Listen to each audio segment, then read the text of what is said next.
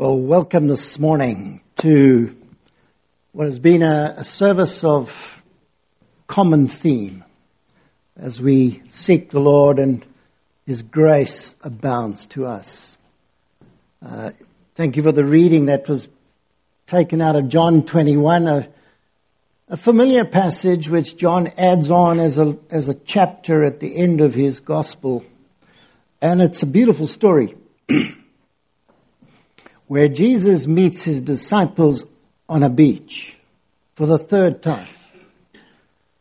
He uh, had promised to go there and be with them, with them in Galilee after he had risen, but noticed that this is the area where he had done a lot of ministry in his three years uh, in Galilee, and his disciples had met him there and so this was a familiar place. Don't you love a beach? I love a beach. We have them in Ontario, uh, Canada, where they the the sands alongside our large lakes, sort of flat, but boring.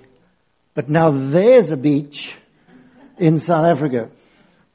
Uh, that is the Camps Bay uh, beach, and backing onto it is the beautiful uh, 12 Apostles Mountain, which is to the east of Table Mountain.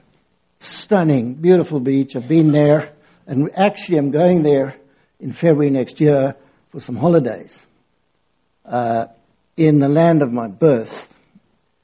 Was this a similar beach on on the Lake of Galilee? Uh, the Sea of Tiberias, maybe not as beautiful, but still a beach, nonetheless. And here Jesus' disciples, having been told that they should go there and wait for Jesus uh, after he had risen. And uh, it's a place where they knew he would come, and there they are waiting for him on the beach. Recall also that this is Peter's place where he met the Lord first.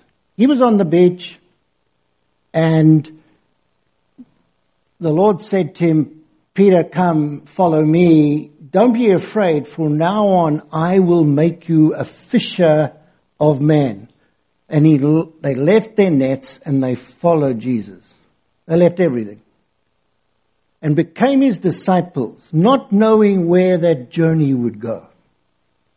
They followed the teacher, their master, and here they were three and a half years later, and they're waiting for him. And he told him to go there, but he hadn't shown up. He hadn't shown up at all. So as we go through this passage, as we pause slowly through it, let's take the phrases that are spoken here and hang out there on the beach and listen to the words spoken and draw truths, great truths for our walk with Jesus today. While waiting though on the beach, Peter, in his inimitable way, says, I am going fishing. I'm fed up with sitting waiting around. I am going fishing. And so he speaks to his other six disciples, because there were seven of them, let's go fishing. And they all said, yes, we're going to come too. And they got into the boat and they headed out onto the lake uh, of Galilee to go fishing. And they went out and fished all night. As we've heard the passage, they labored all night with their nets and they caught nothing. Zero fish. They must have come back in the late uh, or the early morning, still dark, tired, hungry, frustrated. The fishing thing didn't work. Uh, and they wondered what the day would bring to them. And the dawn was just starting to come. They could see the light, the grey light coming. And there they saw a man, Jesus, standing on the beach. Now they did not recognize him. They just saw a man. And uh, Jesus calls out the question you would typically ask of anyone been fishing. Have you caught any fish? I mean, that's an obvious question. That's an exciting question because when you've been around some of the fishing spots around uh, Lake Ontario and you go up, you expect to see this guy with this huge, large fish in a bag and he's successful. And Jesus asks with such almost humor, knowing full well that they, they had caught nothing. Fellow children, have you caught any fish? And they said no. And then Jesus says, well, why don't you take your nets and cast them on the right side of the boat and you will find some. And they do. They do that. They take the nets, they put them over, and the net was full, filled with great large fish, 153 of them in all, which tells me that they would have counted them. You don't just arrive at a number of 153. Uh, as good fishermen, they counted their fish later on. And also part of the miracle was not only the catch, but the net did not break. Isn't this a picture then of some of our lives as believers? Lord, I'm going fishing. Or not even Lord, I'm just going to do my own thing. And I go out and I go into a venture or an activity and it's fruitless, it's barren, there's no fish caught. It's a waste of time.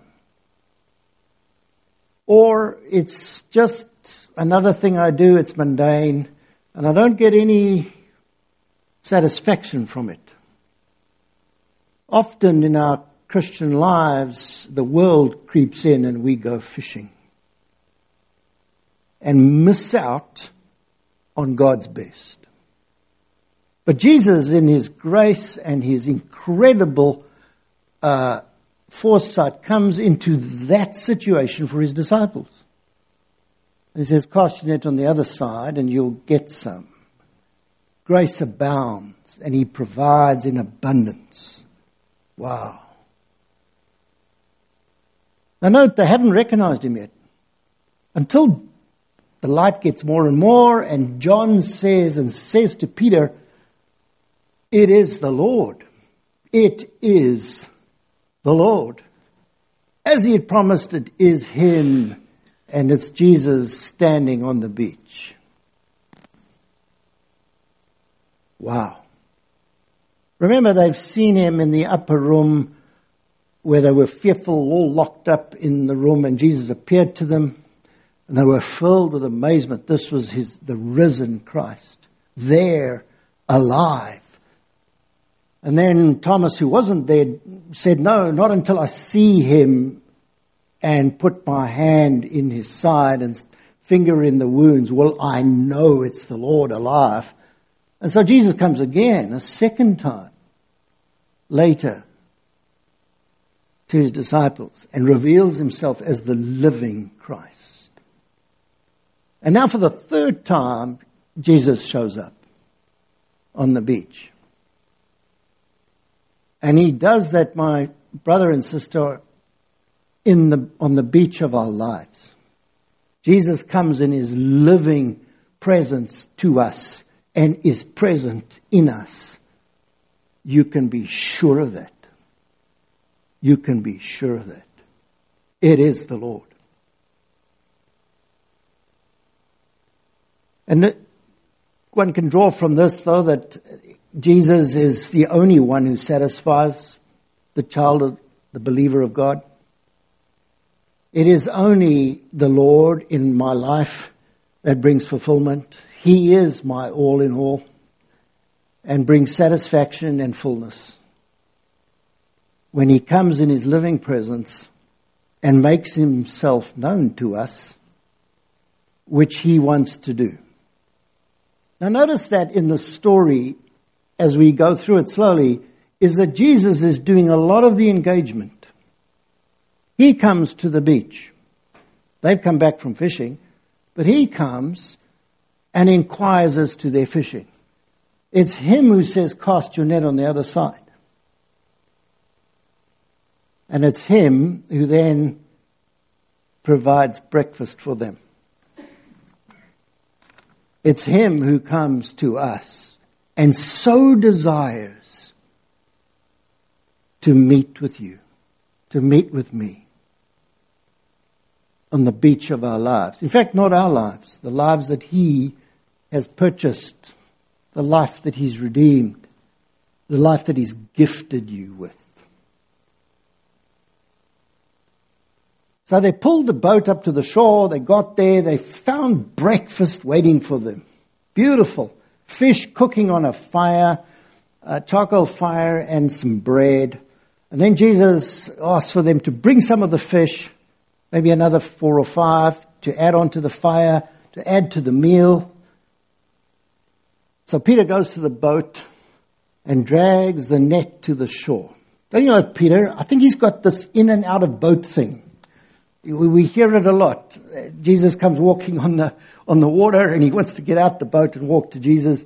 And now he goes and he gets out the boat and he wades through and now he goes out to the boat again. He's familiar with that. It's home turf. It's his fishing industry. Um, notice it's not Thomas or anyone else who does this activity. It's big, strong Peter.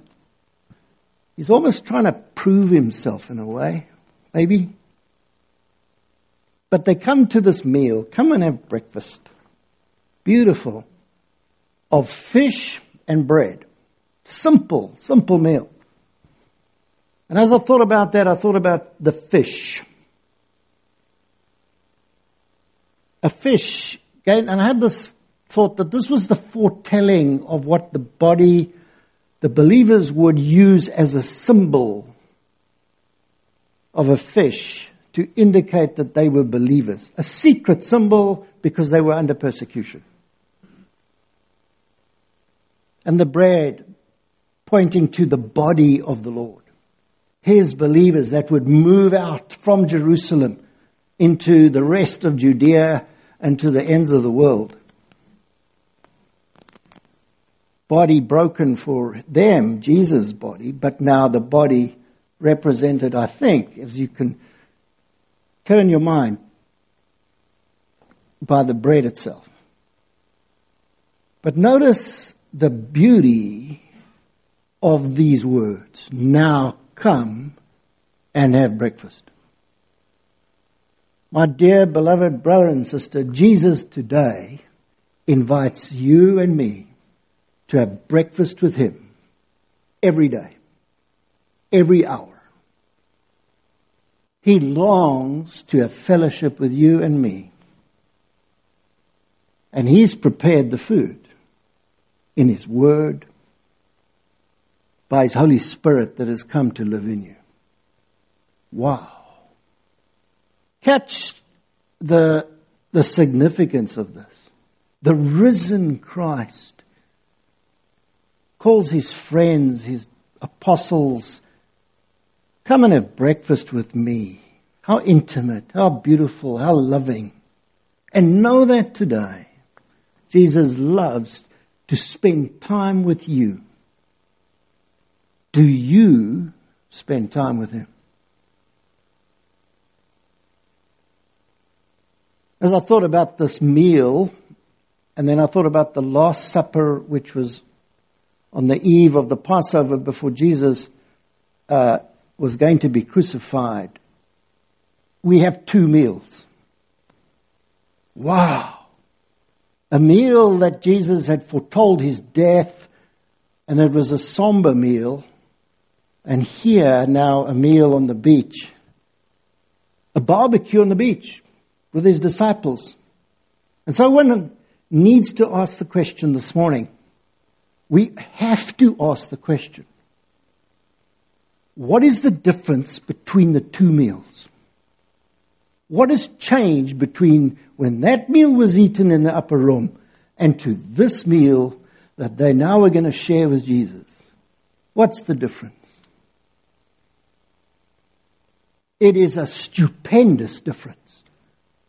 It is a life changing enactment of the plan of salvation. Jesus goes from that other meal into the Garden of Gethsemane, wrestles with the Father.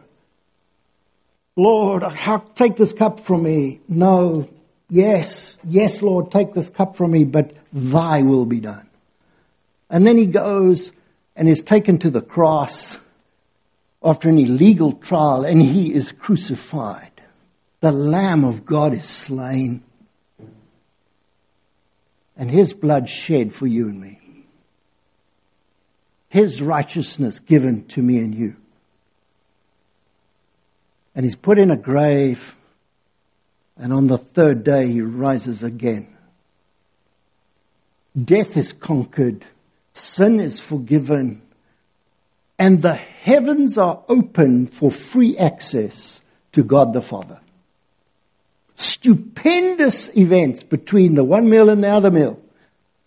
Wow. Catch that this morning that the Jesus that we engage with, that we serve when my, when I meet with him in the secret place has done it all. He has finished the job. He has accomplished salvation and has sent his Holy Spirit to live inside our lives. I request you today, tomorrow, spend an hour or two thinking on these matters in the Word of God. Lord, what have you done for me?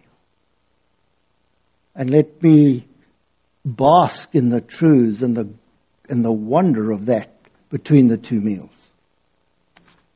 So Jesus then says, come and have breakfast. Come and abide with me. And he feeds them he serves them the bread and the fish. He's longing to spend time with you, O child of God today. The transforming presence of Jesus is with you all the day on the beach of your life, and you can participate with Him every moment, every day. And I encourage you to go into your closet, into your room, close the door, take your cell phone and switch it off, throw it away. Never before have we seen such a barrage of external uh, signals and messages that bombard us on every front. Netflix, social media, my phone, the music you hear in a store, and the Lord is asking, where are my children spending time alone in quietude with me? Switch off the phone, put it aside, and spend an hour, maybe two hours, maybe five hours with Jesus. And it's challenged me. This passage, the Lord invites me to have breakfast to go and spend time in His Word, to bow my head and pray, worship, unburden to Him. All of Jesus is available to all of me, but I have a choice. I'm going to go fishing, Lord. Uh, yeah, I'm just going to do this. And five hours goes by, or two hours, or the day's finished, and I miss out on His embracing His presence. Yes, He's with me and in me, but am I tapping into Him? What is the difference here, though, notice this, is that the Holy Spirit had been given by Jesus to the disciples. He breathed on the Spirit uh, in his ministry later on, and they were born again. They were believers. But the Holy Spirit was still to come at Pentecost. So this account, this narrative is in the middle of the development of the gospel. and as Jesus leaves this scene on the beach and teaches further and is, goes to uh, the Mount of Olives and is ascended to high, on high, he is exalted high above all. He sends the advocate, the Holy Spirit, third person of the Trinity, God Himself to live with us and in us. because he has ascended, we have received the Holy Spirit if you're a believer. So I thought to myself, Lord, give me an example of abiding, of what it is that I can liken abiding in you to out of the natural realm. So, if there's a picture there, we want to show that of a lioness mom and her cub. There you can see that is an African lion, lioness. Uh, those are incredible animals, beautiful. And below the chin and nestling into the lioness is the little cub. What a beautiful picture of you and your Savior if you do that. I've watched them live in, in the bush, actually cheetahs, not so much lions, and these little cubs playing around and the big paw of the mommy comes down and then they play around and they nuzzle in. What a lovely picture of abiding in me. And there's that verse. If you abide in me and I abide in you, you will bear much fruit. Apart from me, you can do nothing. Apart from me, you can do nothing. There will be no fruit or limited fruit. The going fishing will be without any productivity for the kingdom of God. Abide in Him. Now notice that little cub there is enjoying that. That is joy. It's a safe place. I have no fear there. The strength of the mom lion is obvious. Overlooking. And that lovely verse out of Psalm 121 comes. Sorry, Psalm 91. He who dwells under the shelter of the Most High shall rest under the shadow of the Almighty. if you dwell in the secret place of the Lord, in your bedroom, in your living room, alone or together with family, and you seek the Lord, you will know the refuge and the shelter, the shade of the Almighty, and rest in it. That is a promise. Whoever dwells in the shelter of the Most High. And the question we ask ourselves this morning, do we? Do we intentionally choose to abide in Him? Like that cub. Now you remember the cub Simba, lion cub Simba in The Lion King. Beautiful story, dramatic story, where the Lion King Simba, uh, Simba the cub says, no, no, no, I'm going out to see this craggy place. And he goes into this, this dark place where he gets lured by Scar, the wicked uncle, and the other wolves. Not a place you want to be. And of course he survives, but Mustafa, the, the, the Lion King, is, is injured and, and, and is killed, if I remember. But he lives and runs away or survives the wildebeest, the wild charge of these animals that came towards him. Lovely story, but it points to us and our wandering from God. Stay close to Jesus, spend time with Him. The world is an ugly, harsh place that is against God and against the faith that you have in you. That I know. And the love of the Savior says, Stay with me. Don't run away into sinful practice or places that you should not be. So remember that natural example. And here's Peter. He had found himself in a bad place at the courtyard outside Pilate's He was being challenged about being with Jesus and then denied his Lord. In fact, with curses. He said, Lord, I don't, I don't know this man because he was scared of death. And so at the end of this breakfast, after breakfast, Jesus restores Peter. He speaks to him. And he asks this question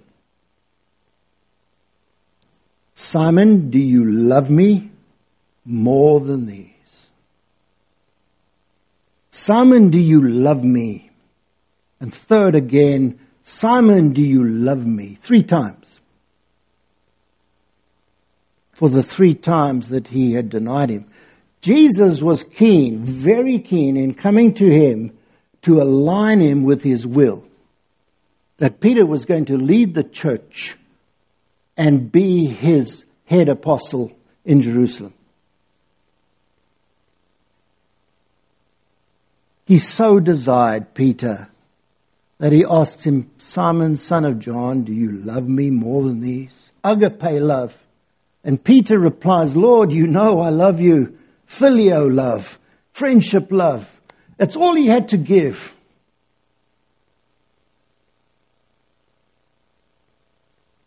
The Lord asks for your love this morning. He asks us that question, me that question. Lord, Kevin, do you love me more than these? Do I love you primarily, Lord? Put him first. And you'll be blessed out of your socks. I've used that before. I got socks on this morning. But God will meet with you as you commit your life to Him and love Him with all your mind, with all your heart, with all your soul. But the question is powerful this morning. Do you love me? Do you love Jesus this morning? Or maybe that love's gone cold. Maybe you've wandered afar and gone fishing. Jesus says, Come, come back to me. The three answers that Jesus also gives, importantly here, then feed my lambs, then take care of my sheep, then feed my sheep. He tells Peter, Peter, you're going to be doing the job of an apostle. You're going to lead, you're going to feed the sheep. Do this for me if you love me.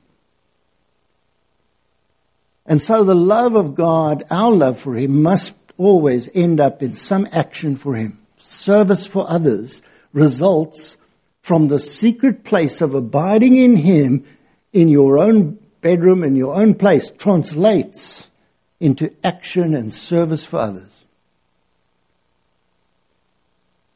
We're never ever going to end up in a holy huddle, in a, in a, in a room all by ourselves, we're called to serve. For sure. No matter what it is, small, large, maybe an encouraging note, a text, a, a verse that you give. Uh, maybe it's just putting out the chairs or whatever it is in your cell group. I'll read scripture tonight. Doesn't have to be a high profile service for God. The Lord takes even the smallest thing and He blesses you abundantly. We called to serve. And Peter was called to serve. And then Jesus does an unusual thing in this passage as you read it. He says, Peter, you are going to stretch out your arm and they're going to take you to a place where you do not want to go. They will undress you. And he told him the means, the method of his death. Unusual that. John, and then he said to Peter, Follow me. And Peter turns around and says, Well, what about him, Lord? John, the beloved disciple, and says, No, you, Peter, follow me. And what is it to you even if I allow him to live in, until I come back again? And John records that so it's accurate that the Lord just said, what if? Not that it would actually happen. And we know that the beloved apostle became the, the, revelator. He took the vision of Jesus in the end times on the Isle of Patmos, and he did pass away on that isle. But to all of us, Jesus said, Follow me. Follow him today. Draw near to him in your quiet place.